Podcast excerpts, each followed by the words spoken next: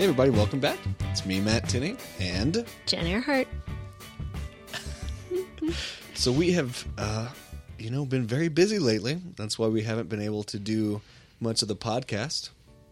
Yeah. What's your excuse, Jen? I've been real choked up about it, not being on here. Have you? Yeah.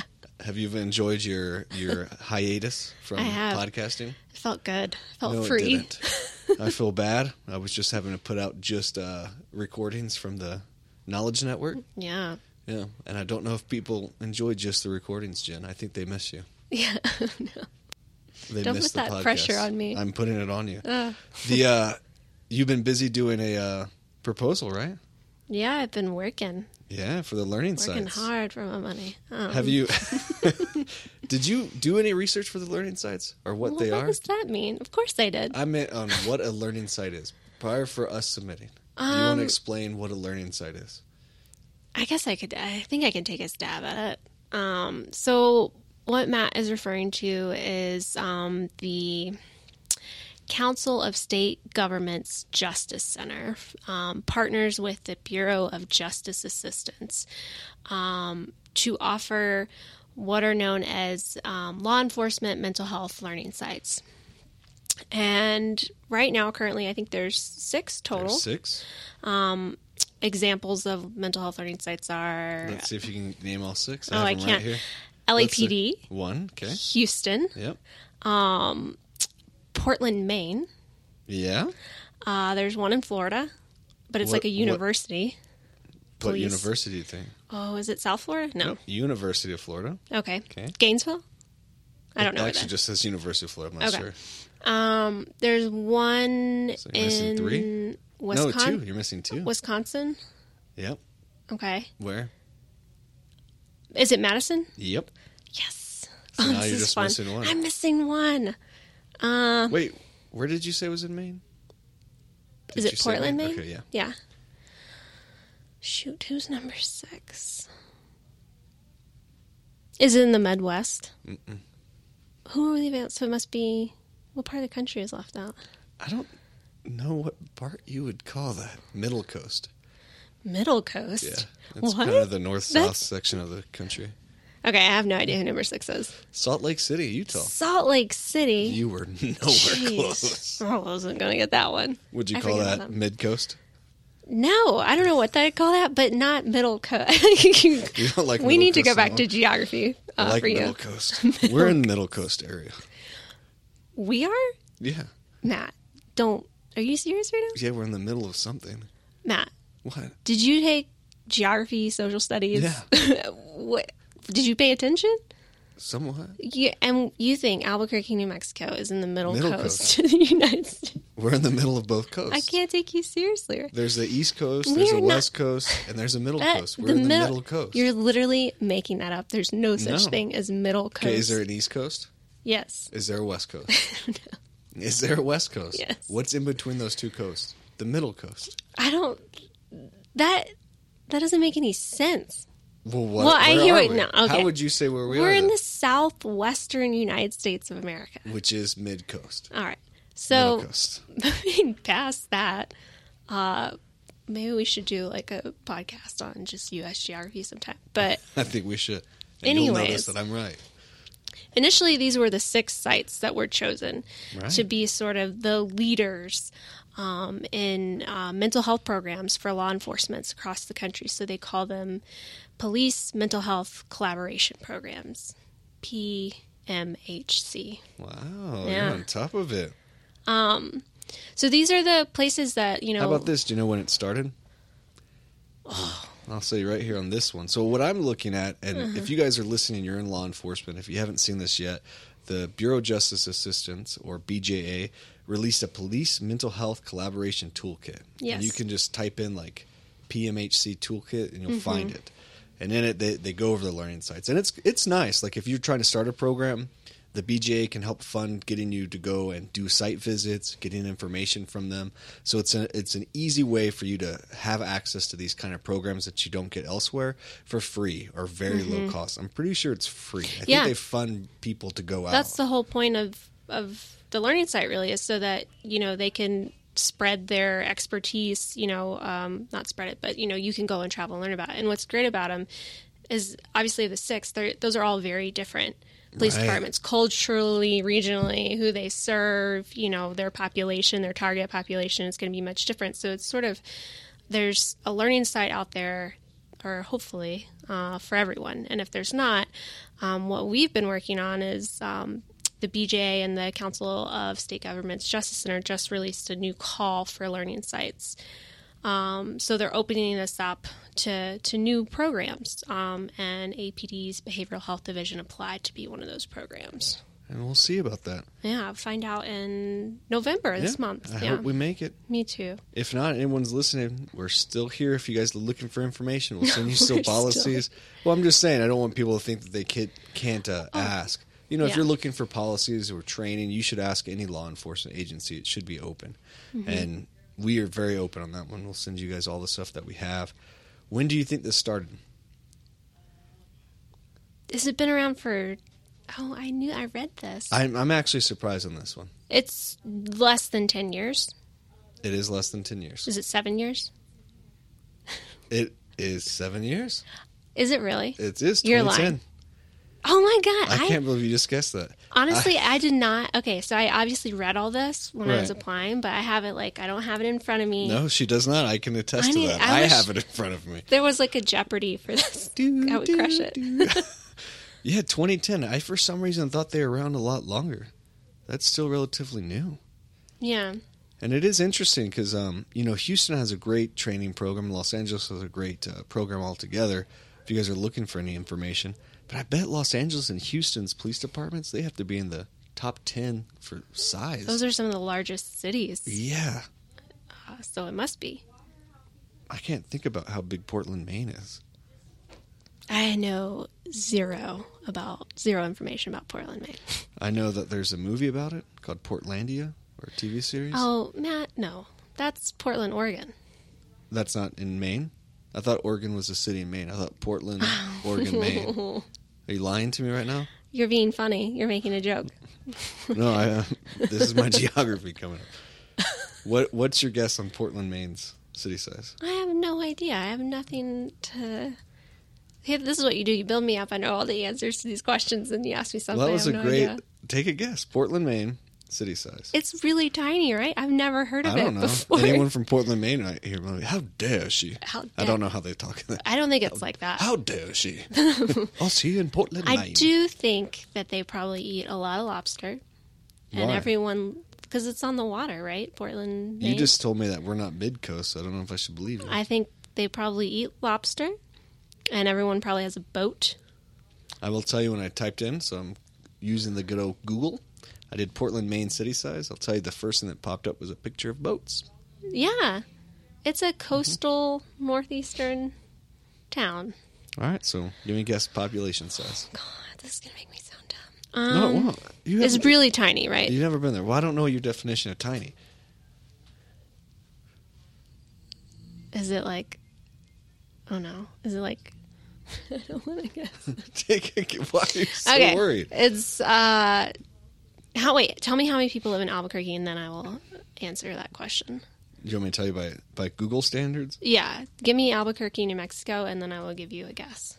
Because this is not, I know, I'm not looking at metro area. Okay. Because it asked the metro area for this other one. So this one on the good old Google says Albuquerque is, uh, five hundred fifty thousand.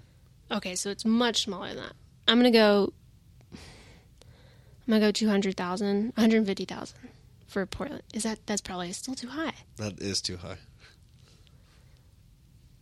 You know what's weird? It's like this is the smallest city I've ever lived in, Albuquerque. So I'm like, how does that get any smaller? How is this the smallest? This can't be smallest. This is the smallest city I've ever lived in. Isn't Memphis smaller than this? No, Memphis is bigger than Albuquerque.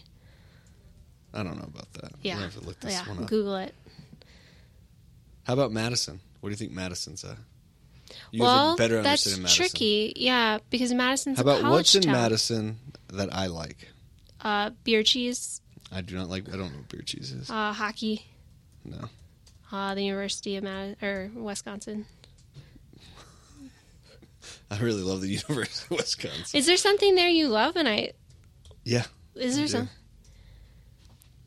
It's one of the foundations of Trek Bicycles oh. and one of the World Cups. That got boring. Wow. Wow. One of the, it's a, it's what? Sorry. One I of the started World to Cups. Fall, no, I'm just kidding. How? I don't even know why we're doing this podcast again. I know, I got real sassy. All right, so what do you think your population of Memphis is? This is big city. I don't, whoa, whoa, how did you Google it? I Googled Memphis population. eight hundred? Seven. Six. six hundred. six hundred fifty. It's still smaller than Albuquerque, though. I still... No, this is Memphis. Memphis yeah. is still bigger, you mean? Yes, sorry. Yeah. Okay. Barely. Barely, but it... Yeah. I guess you did win your point. I, I think that what throws me off about Albuquerque is how spread out it is. Right. Yeah. It's just different. I'm always surprised. So it says here that Atlanta mm-hmm. only oh, has uh, four hundred seventy-two thousand. That can't be right. That's probably not. In the city. It's probably more metro area. Yeah, I think maybe... The way we're Googling it is... The way you're Googling it is wrong. All right. Madison, what do you think? Madison, Wisconsin. Did I already guess this one? No. Well, it's a college. It's a really big college. What did I say for... oh, no. You said one hundred fifty. All right, I'm going two on this one, too. You're going what? I'm going two hundred. Close. two hundred fifty. Okay, that was cool. Good. That was good. Cool. Salt Lake City? No idea. Take a guess. Is it a... I've never been there. Um, is There's a university there? I, I don't know so. why I'm using that as my, like, measure. three hundred. two hundred. Okay. Portland, Maine. Here we go. Yeah. You're back to it. What is it? Is there, like, sixty people there? I don't know. sixty people? There's more than sixty. It's less than one hundred thousand. It is less than one hundred thousand. And it, did I say fifty thousand? And you said no. No. Higher. You said two hundred thousand. It is out here in the good world of Googly. Yeah. Is sixty-six thousand nine hundred thirty-seven. Cool. I, for some reason, was thinking it was going to be much bigger. They probably all know each other. I doubt that. I don't know what that means. I'm sorry. I doubt that. I want to go see Portland now. I think they probably, it's just like lobster and boats. It's my good guess. You know what? They have a lot there, too. Hmm. Cyclocross. Oh, okay. But you're like, oh, no one likes that. And that's two different places on this learning side that probably like bicycling. Yeah. That I've offended? Yep. Uh-oh. Do you want to offend anything else? Uh. Oh, you know, Houston just won the World Series. You want to make fun of them? No, I really am happy about that. Okay. Let's see. Despite, yeah. I, you know, as long as it wasn't L A, so. Wow. That just offended L A. And you just offended L A. All right, so we covered all our bases. Oh, my goodness. Do you want to say something about people of Florida or anything? Oh, well, I don't think I even need to say wow. anything. We already know. Wow. And what about Salt Lake? You know, I'm neutral about Salt Lake. Are you really? I have no, I have nothing to say about it. You know what I'm curious about? I don't know if it's all of Utah, if it's just Salt Lake, but don't they have a um, alcohol ban? Like, you can't have alcohol no beverages idea. With a certain alcohol content? Oh, isn't, well, Salt Lake is... like incredibly Mormon, right? I Is that think, right? Yeah, yeah. Or it's very religious uh, yeah. based. But I'm wondering if they have a reduction in like D W Is or D U I, because mm. we have a high rate here. But I'm wondering oh, yeah. if their strict laws actually change anything. Mm-hmm. I don't know. Wow, we went off on a tangent on this one. Yeah, I don't know where we started. We started oh. with the learning sites. So there's six. Okay. twenty ten started that. Yeah, interesting. I don't remember this coming out. I remember when I started with looking more into this style of policing. That was one of my goals. Mm-hmm. To be part of a learning site. Well, one day. One day. Saint Paul, Minnesota, they're starting up a C I T program. Woo woo. That's pretty cool. I'd like to go to Saint Paul, Minnesota. I would too. They're trying to come down here to check us out, but I think it's awesome. They I got a like- grant. That's my people up there. Saint Paul's your people? Well, like, I just love the Midwest. Like, that's, that's just, like, good, hearty people. Like... Good... And what's the Southwest? Oh, I don't uh, know yet. You're just going to offend everybody. Oh, why? Oh, if you're in the Midwest, you're good for you're t- good. in Jen's mind. Oh, gosh. No, I, I'm just saying, like, it's just, like, good, good, hardworking people. Like, that's just how I think of the Midwest. But Southwest is great, too. I'm sure there's lots of hardworking people out this way. Wow. Wow. I love the Southwest. Yeah, it's beautiful. That's my thing with the Southwest. Like, it is great l- skies. Beautiful weather, beautiful mountains. I and mean, it's getting it's cold now. You are well, literally wearing, like, cold weather gear. Okay, so to be fair, this is not cold. That is cold weather gear. This, yeah, because... I'm sweating looking at... Is that flannel? Well, it's not, like, real flannel. It's flannel-like. What? Well, like, it's not, like... flannel-like? It's not, like, uh... That is flannel. What are you talking about? Is that... I thought flannel was, like, a particular kind of material. Well, I don't know. That this is just, hot. Like, got the design of flannel on it. What would you call that design? What is that design called? Flannel. I just said that. Is it flannel design? I think so. It is called something. You know like who it. would know? The wonderful people of Saint Paul. They probably wear flannel a lot. They probably do. It's cold up there. But I guess, yeah, you came from Chicago. Yeah. The cold is different. Yeah. yeah. It's much... I One of the reasons we moved here... Is so you could get warm. To get away from... Yeah, I just wanted to have, like, one year where I just had, like, more than three months where I felt warm. Like, I just wanted, like, a good six months of being warm. Yeah. And I, I found that here. Will this be your first winter here? This is my second winter in Albuquerque. Okay. Yeah. What's the difference between winters here versus the Midwest, then? Well, snow. I I tell you, the greatest thing about moving to Albuquerque is not having to get up twenty minutes early and go dig my car out of snow and, like, scrape the ice with my big coat on and put my boots on. Like, I... guess that's, that's not a thing I've ever had to deal with. Yeah. I hated... The snow was pretty and it was cool and, like, I think it's like, oh, we're all in this together because it's so awful and, like, oh, just, you know, everyone's out there in the snow. But really it's just awful after a while and you just get tired of doing it and you're like, I just... I mean, people who have garages, obviously, that's, like...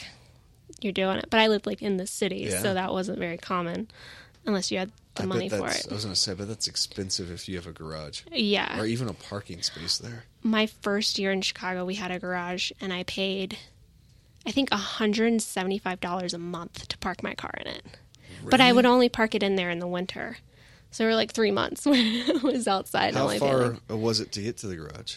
So my first year, there was an apartment with it underneath, so I could just...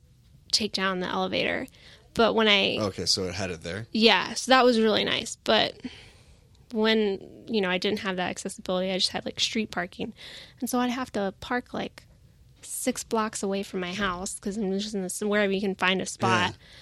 Parallel parking in the snow sucks, by the way. I think it sucks in general. It sucks in general. Um, and then just walking six blocks in my car to have to dig it out. That's yeah. just awful. And, like, putting the cat litter behind my tires and, like, you know... When we were, uh, Nils and I went to New York and we were visiting his buddy, and his buddy lives in the city. He's a mm-hmm. lawyer, Ben. And uh, he's like, oh, I got a car because we went to a uh, Islanders game during the playoffs to see Islanders versus Pittsburgh.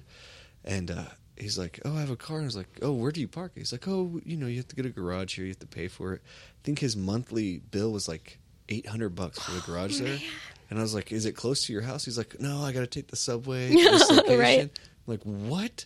Like, you pay that much just to have a car that you store? Right, that you don't use that often? Yeah, yeah, on special occasions, like, right. we're going to New Jersey. Yeah. It was strange to me. I got so fed up with it that, like, so I took, like, bus or train to work. Yeah. So the only time I got out of my car was, like, on the weekend when I wanted to, like, go to the grocery store and I didn't feel like taking my bags on the bus. Yeah. After that, I was just like, I'm just not worth driving. Also, traffic here has to be better. Traffic is so much better. I feel like anywhere in Albuquerque you can get to in fifteen minutes. You can, and it's what's crazy is how spread out it is, but it still holds true that, like, no matter where you are, you can get somewhere. I'd say twenty minutes. twenty minutes is probably safe, though. From one end of town to the other. fifteen minutes if you're in a cop car. Yeah, sure. No. What about the people? Do you feel like people are more, I'm not saying nicer, because I think people are nice everywhere, but more... Yeah. communicative or talkative yeah. out here, the Midwest? So I think what's cool about the Midwest is there is that, like, Midwest charm. Like, people are nice. And some people are friendly. And, like, it, it's just, like, it's just a different vibe, right? But, like, here, people are overly friendly sometimes to me. Like, what I chatty. would, I would put it, like, past... hey, how are you? To, like, okay, I don't need to hear the whole, like, it's just, like, people go on and on and on. I hear that all the time. Yeah, it's and like, oh. I don't know if you're the one that told me this or someone told me this. And so, I mean, just lately I've been doing a lot of traveling, like went to, you know, Louisiana, Florida, mm-hmm. and then Philadelphia. And I started to notice just the different cultures. I yeah. will tell you who it seems like the people are very similar here. Mm-hmm. Out of those three, Louisiana, Lafayette, Louisiana, we went to, um, oh my God, now I'm blanking where we went in Florida. Fort Lauderdale. Fort Lauderdale, and then uh, Philadelphia. Okay. Who do you think is the most common, in my opinion, to hear? Uh, I'm going to go Fort Lauderdale. Nope. Philadelphia. Philly? Blew my mind. I just, I'd have never been to Philly, but I think I just have this weird impression of Philly that, like, maybe, like, that it's just, like, a kind of rough city that no one would really And maybe go. It's the area we were, which yeah. I know we were, like, in a, probably the tourist, well, we yeah. were in the touristy area, but the weather was nice, like, mm-hmm. out here. There was no, nothing bad. But, like, the actual locals just walking around, hey, how's it going? Are you guys from here? No. Oh, let me tell you about this. What? All just super friendly. Random. Not Those even were hired folks. Actors. to That's not like really a nice Philly. City. Yeah. They're like, people are moving out of Philly. They're like, how do we get people back? They're like, let's hire actors to, like, go around and act like it, nice people. It would not surprise me, actually, right? on it. Because, oh, my gosh, the police there, the police mm-hmm. presence, it was huge. Tons of cops everywhere. But that was for the conference, right? It could have been for the conference, but then I actually looked it up. Because I'm like, I wonder, like, you know, the recruiting process in Philly and mm. how big it is. They said they're the fourth, lar- on their website, fourth largest law enforcement agency. Really? Philadelphia. That's Blue not who I, I would have pictured again. Like, I would say N Y P D, Chicago, L A P D, right. Houston, Dallas. Because I know Philly's um, not the fourth largest city. No. So that's what surprised me. Maybe people just really, like... go into that as a career. But also, just... you know, there's so much historical stuff. They might hire yeah. more for just the protection of that. That'd be a cool place to be a cop. Tons of uh, bicycle cops. Tons. Yeah. But that was probably for the conference. Use yeah. it for like uh, riot control, things like that if it comes mm-hmm. up. But it was interesting. It yeah. really was. We met one of the mayor's assistants. Mm-hmm. He took us to the press club, a secret little club. It was interesting. I bet. It was it was interesting. I actually really liked Philly. It nice sounds people. Like I A C P was super fun.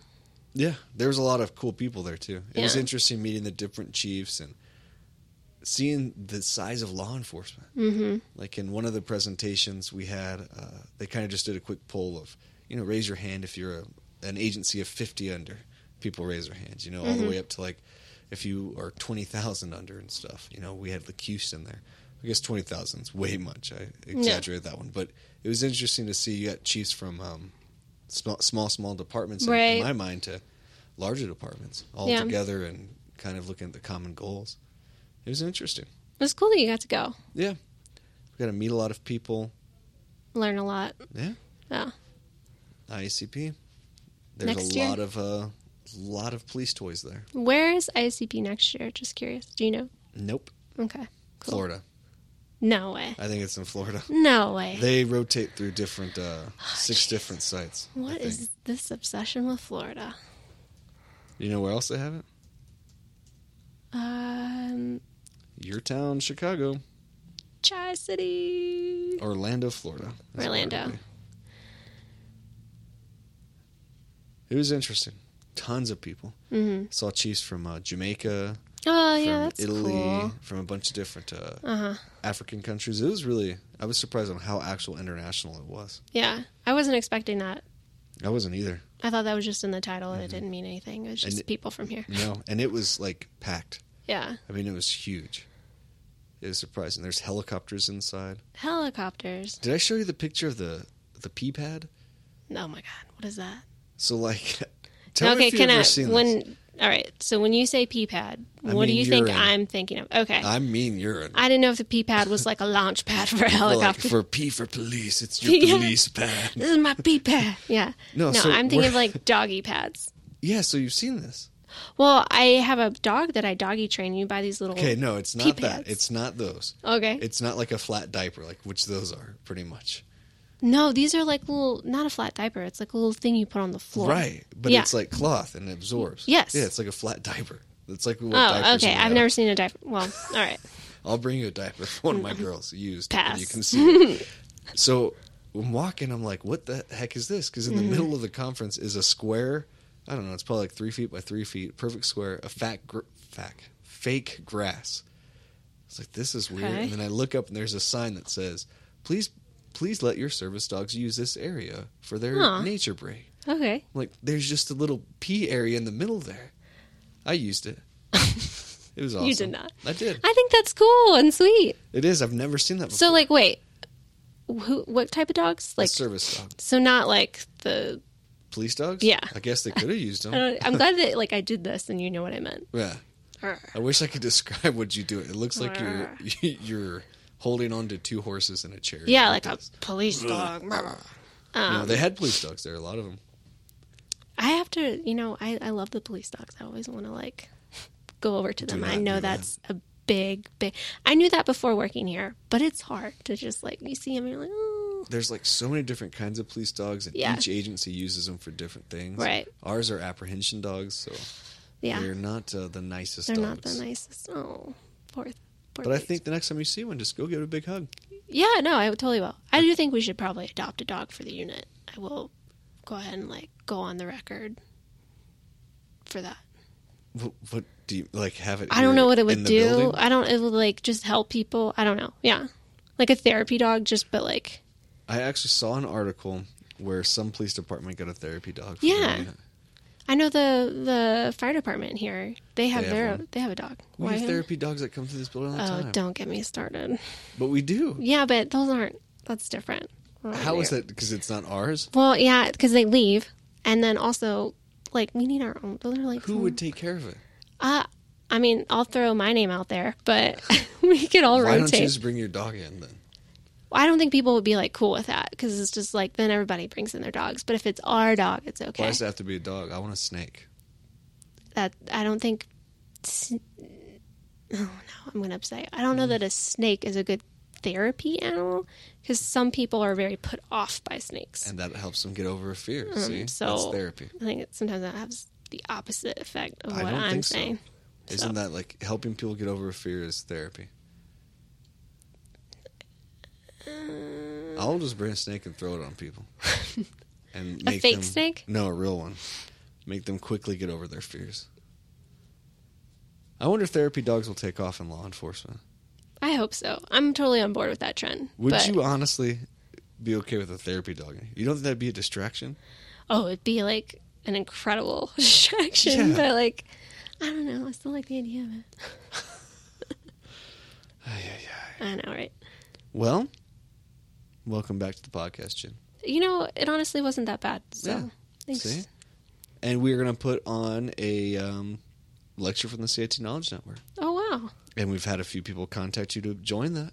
And how, if they wanted to join these weekly trainings, how would they get a hold of you, Jen? So if you're interested in attending one of the C I T Echo sessions to actually hear live, participate live in the didactic that you're about to hear, you can email me, Jennifer Earhart, at J E A R H E A R T at C A B Q dot gov. And again, if you guys want to hear us talk about anything or have specific topics on the Knowledge Network or anything, you can always email Jen or myself. You can email me at ask at go c i t dot org. And thank you guys for listening. Bye. Bye.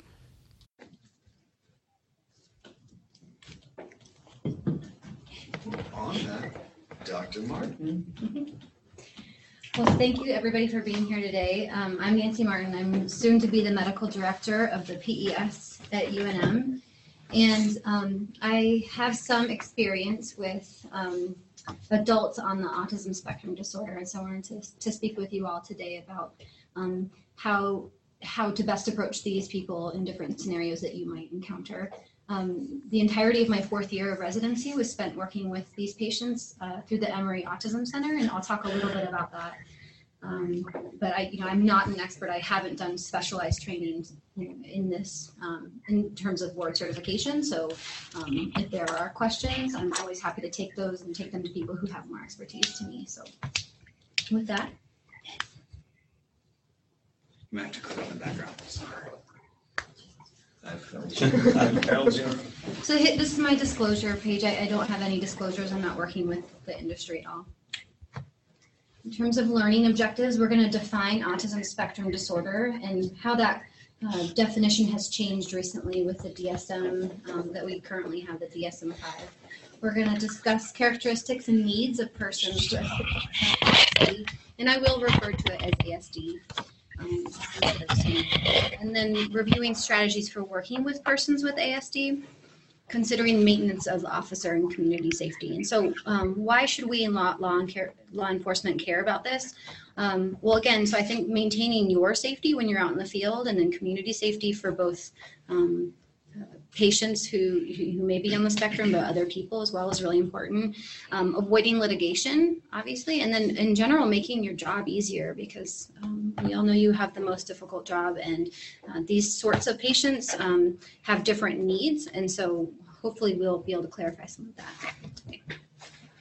So what is autism spectrum disorder? Well, um, it's a biologically based neurodevelopmental disorder that's characterized by impairments in two main areas. So there's the social interaction and communication piece, uh, and that's both verbal and nonverbal issues, and then repetitive, fixated behaviors and restricted interests. So as you can imagine, that's a pretty broad definition. And so to, to be diagnosed with A S D, Uh, it's a complex interview that often involves both psychiatrists and psychologists doing a number of tests, and um, frankly gets missed quite often. So, um, but those are the two main areas that you're going to see deficits in. Um, there are complex behavioral and neurologic along with genetic features to this spectrum disorder, and um, there can be executive functioning and independent living deficits, certainly. So autism spectrum disorder, um, it, it's basically an umbrella term um, for these complex disorders. It used to be called a number of things. It could be called Asperger's, which was basically the referral of somebody who's functioning higher on the spectrum. Um, but then a number of other genetic um, illnesses that go along with A S D were kind of grouped into that. And so the D S M five now refers to everything as autism spectrum disorder, Um, which I think is really nice, because it would get confusing um, for some people. Um, so there is a Doctor Uh, Stephen Shore, who's a professor um, in the country, and he, he's a higher functioning on the autism spectrum disorder. And he talks about something that I think is pretty, I like, I like to talk to the residents about it. There's no one person who looks like they have autism. And so oftentimes residents will come to me and say, they look funny, they look like they have autism. Nobody looks funny and has autism. Everybody who has autism looks like the rest of us, unless there's some genetic component um, to the, causing their A S D. And so this professor, Stephen um, Shore, says, when you've met one person with autism, you've met one person with autism. So it's, you're not really going to be able to see anything out in the field that's going to clue you into it. It's going to be these two areas of impairment that are going to um, you know, help lead you to that, that, or maybe think about that diagnosis. So, so persons with A S D can, can suffer from intellectual disability, but that's not always a component of the disorder. There can be difficulties in motor coordination and attention, and then some physical health issues, uh, for instance, seizures or G I upset. Um, like I was referring to earlier, there are a lot of genetic illnesses that go along with A S D or cause A S D. The most common one is something called Fragile X syndrome. It's the most common single known, um, single gene component Uh, that causes A S D, but there's also a number of others. So deletion in the, the fifteen Q chromosome, tuberous sclerosis, and then some other rare genetic abnormalities. But this is a complex illness, so it's not always genetically, there, there's not always a genetic, and most often there's very rarely a time where you can identify a genetic abnormality. Um, genetic testing is expensive, and if insurance won't pay for it, or maybe we'll just pay to, to see if the patient has Fragile X, oftentimes patients and their families don't know um, what's causing autism spectrum. Okay, so why is this important?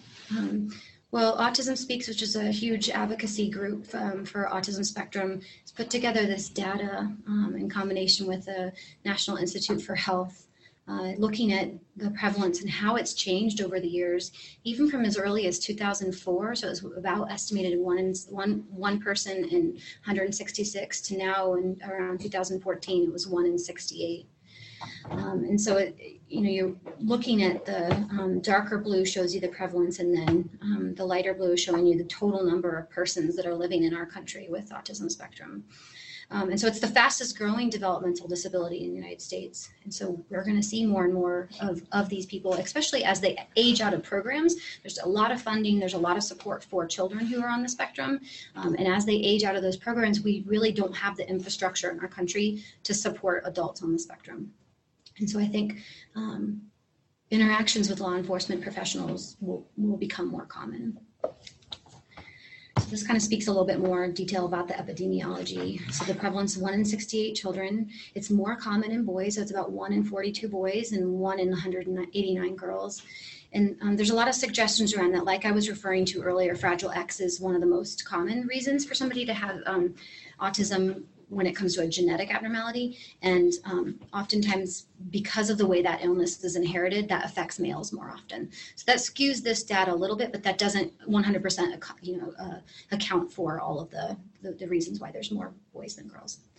Research is still trying to answer that. Okay. So let's talk a little bit about each of these areas of impairment and what you might see. Um, these are not something you're going to get this whole list, and you know somebody on the spectrum might have all of these. They might have one of these, um, so it's kind of you know it's going to it's going to vary from patient to patient. Um, but like I said, there's there's nonverbal or limited verbal skills. Most of the time, or it's around fifty to fifty-five percent of um, autism spectrum disorder patients that they um, are not verbal at all. So that's one of the first key the key signs that we see as physicians if there's delay if there's a delay in speech. And there's this avoidance of eye contact, um, something called echolalia, where uh, phrases or words are repeated, or there's re repetition of body language. So um, things like hand flapping, spinning, other sorts of repetitive, non-purposeful movement. Um, a trouble relating to others in terms of social situations. Difficulty on how to read uh, facial expressions. So uh, for a person who has A S D, recognizing that somebody's sad or angry is not something that they're easily able to do. Um, whoops, I have that on there twice, avoidance of eye contact. Um, and then aversion to physical touch uh, as well, so that these, um, these people sometimes um, have grossly Uh, paradoxical or opposite reactions um, to maybe receiving a hug, whereas somebody who's not on the spectrum might very much enjoy that. Um, and then they often pre prefer uh, to play uh, alone, and they don't want to play or interact with others. So those are the main things when it comes to social interactions and communications that you might see. We'll go into specifically how that's going to affect how you interact with um, persons who might be on the spectrum. Some of the behaviors that you might see, um, so this the display in tantrums or extreme distress for no apparent reason or apparent reason to us. If you don't, if you're not on the spectrum, you might not, you know, understand why they're having a, a tantrum. This insistence on sameness, um, so wanting things to line up, wanting things to look symmetrical. Uh, that's what I mean when I say insistence on sameness. Uh, inappropriate responses to sounds, lights, or touch, both in the hypersensitivity, not liking those things, but also maybe being attracted to them and overly attracted to them. Again, I put avoidance of touch on there because I think it's pretty important for both um, social interactions and their behaviors. This sustained, unusual, repetitive play. Um, so instance, um, for instance, some of the kids that we see who are on the spectrum, um, spinning of things can be a, a very repetitive play for them. And so they'll spin a plate for two hours. Um, and, and that can be an indication, you know, that they, they might have A S D. Inappropriate laughing or giggling, inappropriate attachment to specific objects, uh, fascination with water, lights, and reflections, and that'll that'll come up when we talk about the types of calls you might receive with somebody who's on the spectrum. And then again, this echolalia, this repeating of words and phrases over and over and over, almost like they love the way that a certain sound um, you know, creates when they when they speak it. And then I'm, I already alluded to this, the spinning objects or their themselves, hand flapping and rocking. Okay, so those are the most commonly observed behaviors in those two symptom domains. Um, there was a, a film that was done by two Ringling College students, uh, and it was featured in the New York Times, and hopefully we're going to get this to work. Um, but it won a two thousand fourteen Adobe Design Achievement Award, and it basically combines um, in an animation form how a nonverbal child with autism and sensory sensitivities might experience the world. And I think it's it's, it's short, um, but I think it's pretty um, clearly indicative.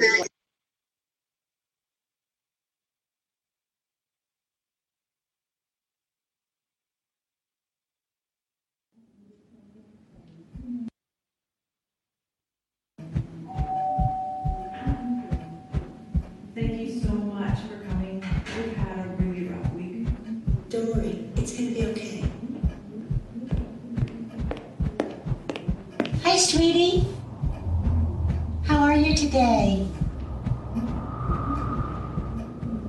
Today we're going to play a game, kind of like the games that we played at school. Look what I got you. I know how much you like animals. Do you see this? This is a cat. How does a cat sound? Meow, meow. And look at this card, lovey. This is a dog. How does a dog go? Woof, woof. Can you try to match these cards for me, please? No. What dogs? Hello? This is her. Yes? Um, I'm really sorry. What? What do you mean she can't return? Where else are we supposed to go?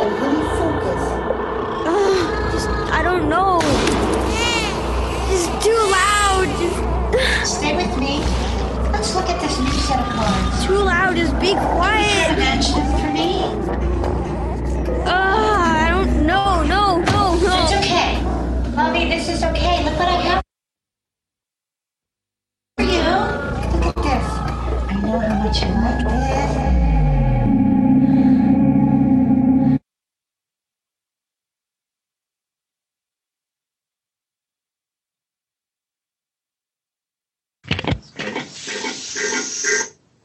What?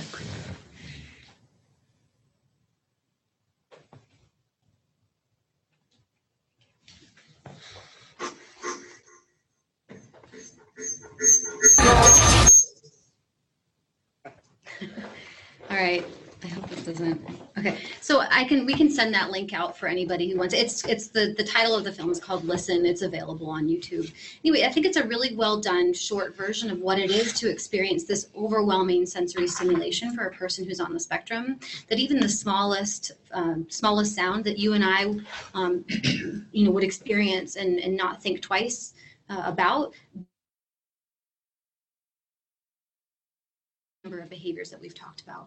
And so one of them, uh, oftentimes that I've heard from patients is the sound of the air conditioner or the sound of a phone ringing, like you heard in the video. Um, just these small, or the sound of a train going by outside can be so overwhelming that they cannot continue with their thought process. So I think it's really important to kind of show what it's like for them. So I, I referred to this earlier, um, and, and some of these things you might see as well in the field, but uh, I thought would be good to spend some time on. Um, so this idea of hypersensitivity or hyposensitivity, and it's not all, it's not clearly one or the other all the time. So in terms of senses, um, a lot of patients who are on the spectrum dislike wearing certain articles or types of clothing, specifically wool or anything that's really scratchy.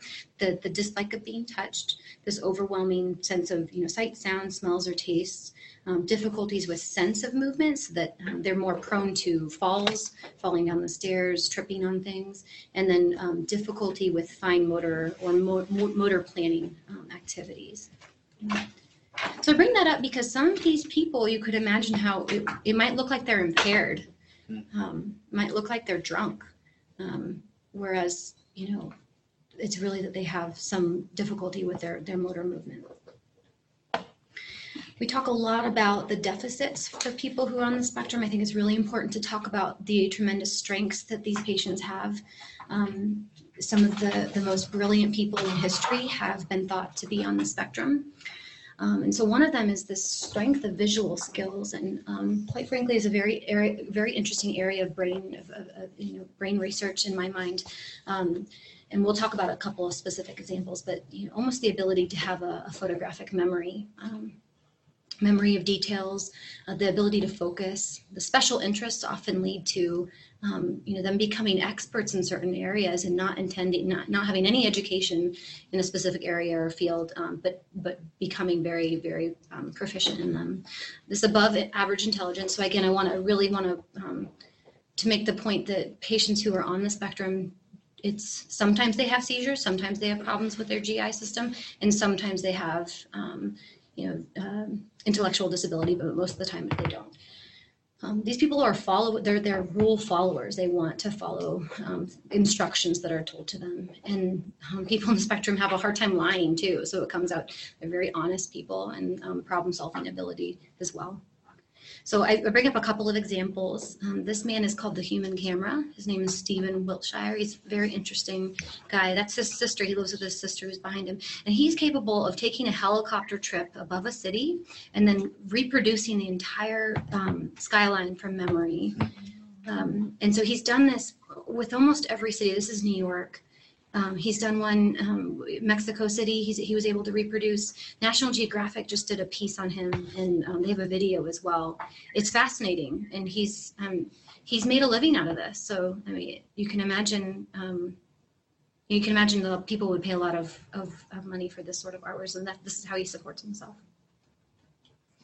And then I'm sure many of you are familiar with Temple Grandin. Um, she's a woman who's on the spectrum who, um, if you know anything about farming, she invented um, the, the cattle chutes that basically help farmers who, um, you know, to produce milk and produce uh, beef, um, help them get cattle going through a certain area. I, I'm not that, I don't know a lot about farming, but this is her original drawings. And um, she used her knowledge about how um, she prefers You know, how she prefers um, to be in tight spaces as somebody who's living on the spectrum.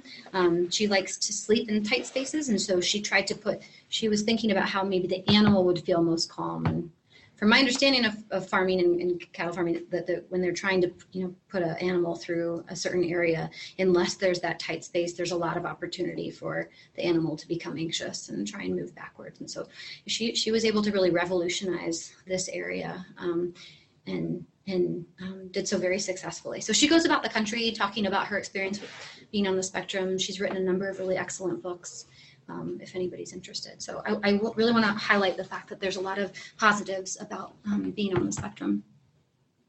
Now, when it comes to comorbid issues with mental health, there's a number of them. Um, so of course, like any other person, um, people who are on the spectrum can experience depression, anxiety, obsessional thought and perseverations due to the nature of um, A S D can occur more often. Anger management for not feeling understood or being able to, to, you know, to deal with certain environments can occur. Emotional coping skills can become an issue, stress management, and then loneliness. Um, so all those things happen. It's not uncommon uh, for us to see patients who are on the spectrum who also have a primary psychotic disorder like schizophrenia. There tends to be a lot of overlap um, in them, and um, so psychotic thinking can sometimes be accompanied with these patients as well. Okay, so when it comes to what you all are seeing, uh, what, what's most typically what, what you're going to interact with or see or hear? So like I referred to earlier, persons with spectrum who are on the spectrum, they often appear They look, you know, perfectly typical. They look perfectly normal. There is no look unless they have a genetic abnormality that's causing them to have a dysmorphic face or, you know, some facial features that look different. There's, there's no way that they're going to look. Um, they may not respond to a typical command that you might give them. We'll talk a little bit more about that. And they actually may attempt to move or run away when approached because of that aversion to being touched. They may cover their ears or look away from you. They have difficulty with eye contact or feeling, you know, over, overwhelmed with, with sensory stimuli. They might have the motor skill problems that will affect their gait and make, make them look intoxicated, perhaps. And then they may display unusual or repetitive physical movements, so the rocking or the hand flapping. They might see this as well. So what are the calls that you're typically going to get? The most common ones um, for assistance are going to come in terms of missing person. So forty-nine percent of children on the spectrum elope at some time. They, they wander. Um, they might see something that's really interesting to them and they leave, not knowing some of the consequences that might come with it. I mean, children who aren't on the spectrum do this as well. One third of those uh, patients aren't able to communicate their name, address, and phone, which is pretty terrifying. And then ninety-one percent of deaths related to wandering with persons on the spectrum is caused by drowning. And that's more related to this, um, uh, patients on the spectrum really go towards water, towards lights in some, in some ways. And so they'll go towards a water source, not knowing the danger of it, and end up drowning. Um, oftentimes there's odd behavior on another's property. So again, knowing that social uh, boundary of this is not my property, I shouldn't sit on this, doesn't really apply to, you know, to a, somebody who's on the spectrum. So somebody may, you know, somebody on the spectrum might be trying to access, gain access to a home or sitting outside on a swing. Um, so you might get calls about that. Splashing in water fountains, like I said, the swings and the slides more about that sensory stimulation for them. And while that might be normal for us to see children in a playground uh, swinging or sliding, it could be perhaps distressing to parents of children um, to see a, you know, an adult person who has autism spectrum doing these behaviors, and so you might get calls about that. Um, oftentimes, there's that need for order, And so there are typically calls about somebody who's on the spectrum making order of, you know, in a grocery store, if there's a display where things are backwards or not in the way that they want them, you can imagine that that might turn into this person's um, trying to steal something. You might get called about a shoplifting complaint. And then again, the missing persons. Um, international border inspections, airport, any, any sort of building or event security checkpoint, those are areas where persons who are on the spectrum might have difficulties. Um, and you can imagine too, the presence of K nine partners at the security checkpoints would be distressing as well. So you, these are the typical calls that you're gonna get. So we'll talk about um, ways that you can maybe alter your response Uh, if you suspect or know somebody to be on the spectrum. So um, like most things in medicine, we use a, an acronym for it. Um, and so this one's autism. So we'll just start with A, um, with the approach. So you want to approach in a quiet, non-threatening manner. You want to avoid quick motions and gestures that might be perceived as threatening to these people. To understand that they you know, very much want to avoid physical contact. So um, I'm sure this is one that you all don't do very often, but I'm not touching the person on the head or the shoulders. That would be really important for them. That's frowned upon. Yeah. And then talking. Um, talking, uh, you want to keep a moderated, calm voice. Keep your language very short, simple, and concrete. Know that you might have to repeat yourself and allow some response time. Um, the other thing in this is that persons on the spectrum really struggle with metaphors and slang. So things like um, saying, you know, do you think that's cool? Or what have you got up your sleeve? Things that you and I might say to each other and understand, you know, people who speak English as a primary language might understand. This is really difficult for persons on the spectrum to understand and make sense of. And they take things very literally.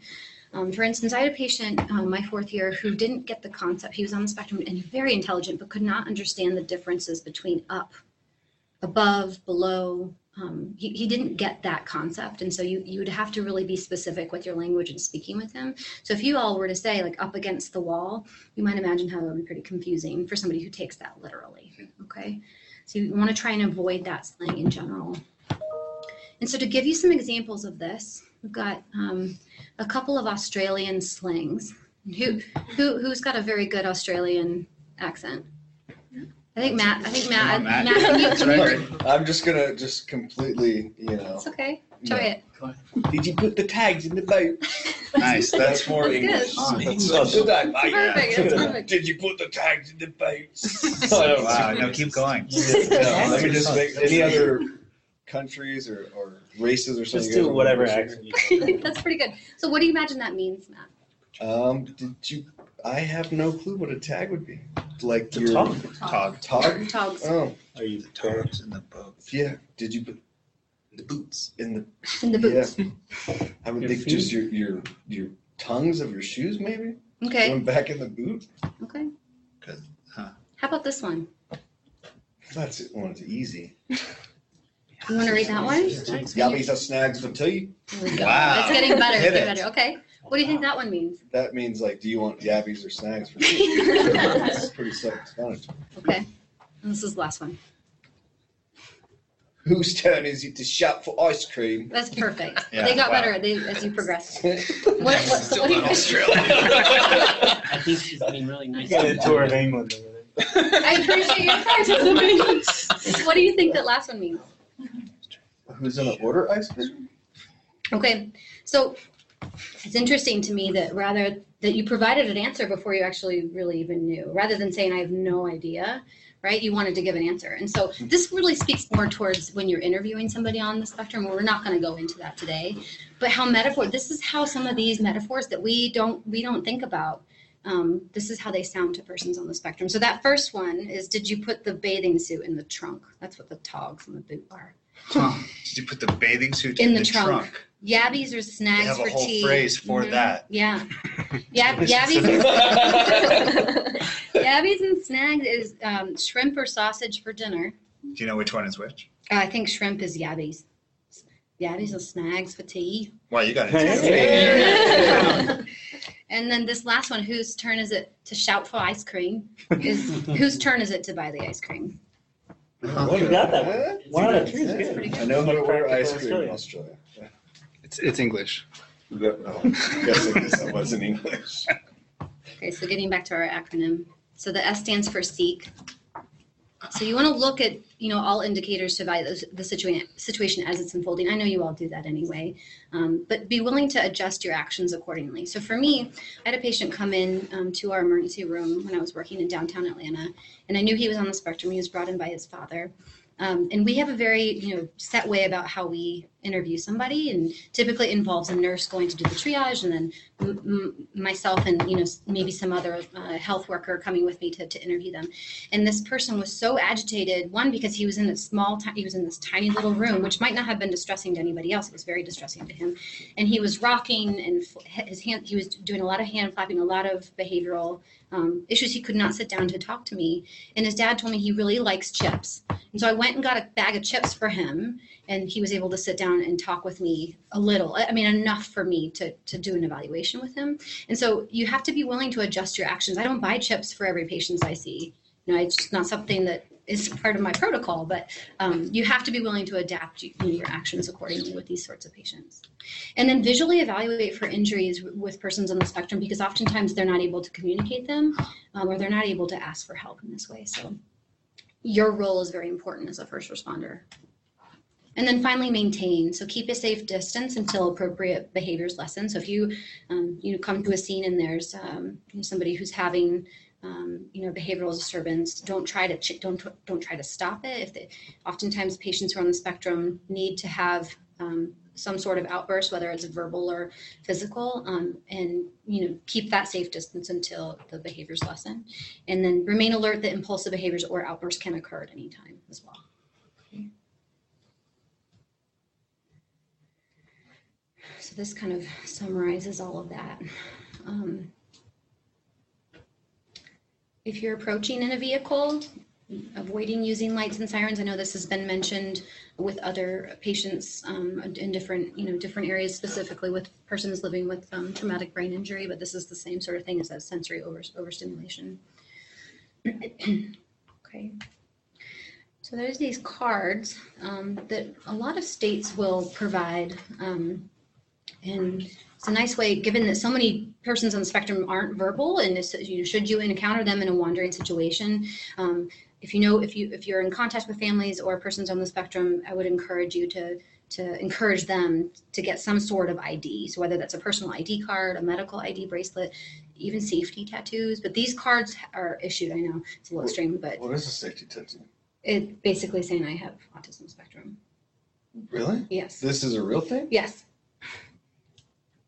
And I obviously it's people who are able to consent to that sort of thing, but this card does just the same thing. It's um, a lot of knuckles. It's, there's it's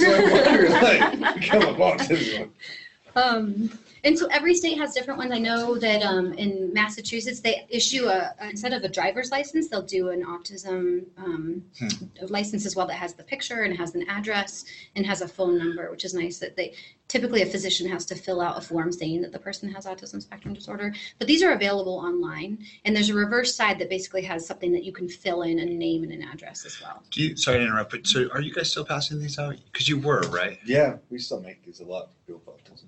Oh, do you? Mm-hmm. That's great. And and so like if if you um, identify, sorry, this is Dan Duhigg. If you identify that somebody has autism spectrum disorder, you just kind of you you ask them if they want it, you give it to them, and you teach them how to present it to law enforcement.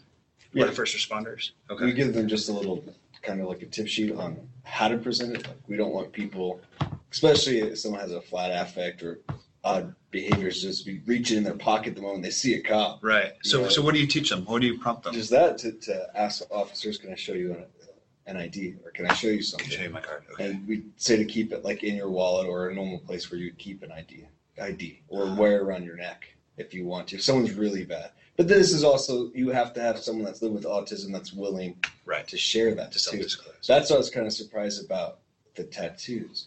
Because a lot of times people, what I've noticed is, well, maybe it's not autism. This is it's really popular with autism, especially with children. But other major mental illnesses, it's like people have the stigma. I don't want to be card-carrying right. member of, of having an illness. Mm-hmm. I think this one's in, mostly important, and I can imagine it happening more often in um, patients who are not verbal, for their for their family members to have some identif something that can identify them if, if, if their caregiver wasn't there with them, to help guide the persons interacting with them. What questions just have come up?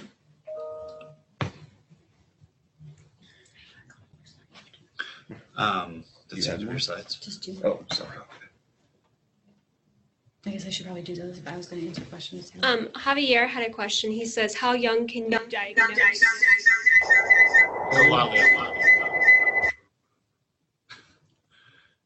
How young can you diagnose someone with A S D? Yeah, that's a really great question, and that's a changing response. So right now there's a lot of really interesting Uh, work going into in, in, infant work, um, looking at eye tracking and uh, trying to see if there's an association with persons who are later later go on to, to be diagnosed with autism spectrum and um, difficulties with eye tracking.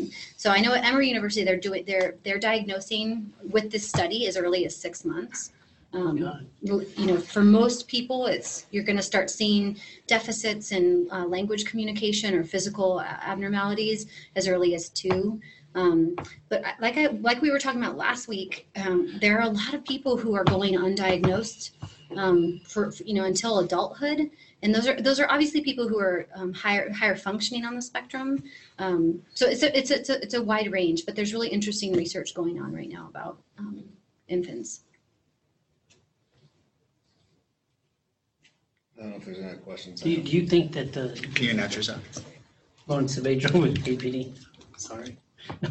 Do you think that, like, when you were talking about your statistics and you saying that it, that, that the amount of people with it is going up, mm-hmm. you think that's because we can identify it at six months? Or, it's a great question. Or is it, it both? It's both. It does not. So our increased recognition and diagnosis, and then the expansion, I think, too, of what is autism in terms of a diagnosis, um, does not account for the, the, the increase in prevalence. So there is something else going on. There's no evidence to support that vaccines cause autism. That's good to say. Yeah. It's been like there is zero evidence. In fact, the evidence that came out um, that supported that claim has since been, you know, uh, it has come forth that that was all, that data was all made up, and that person's lost their license. So. But we don't know. I mean, the, we, we just don't know. We get that a lot. I have a question, Matt Tinney with A P D.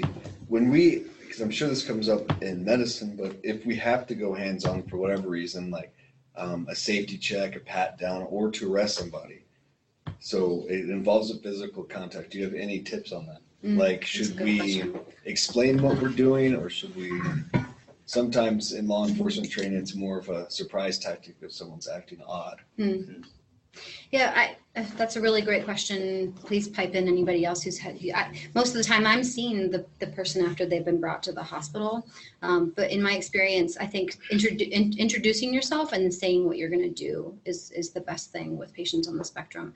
Now, there are times with um, behavioral outbursts, so it's not just, it's not going to matter. You're going to just have to, you know, You know, right. do what you need to do to make sure the person's safe, to make sure the officer's safe. Um, but I would imagine clearly and very simply communicating what you have to do.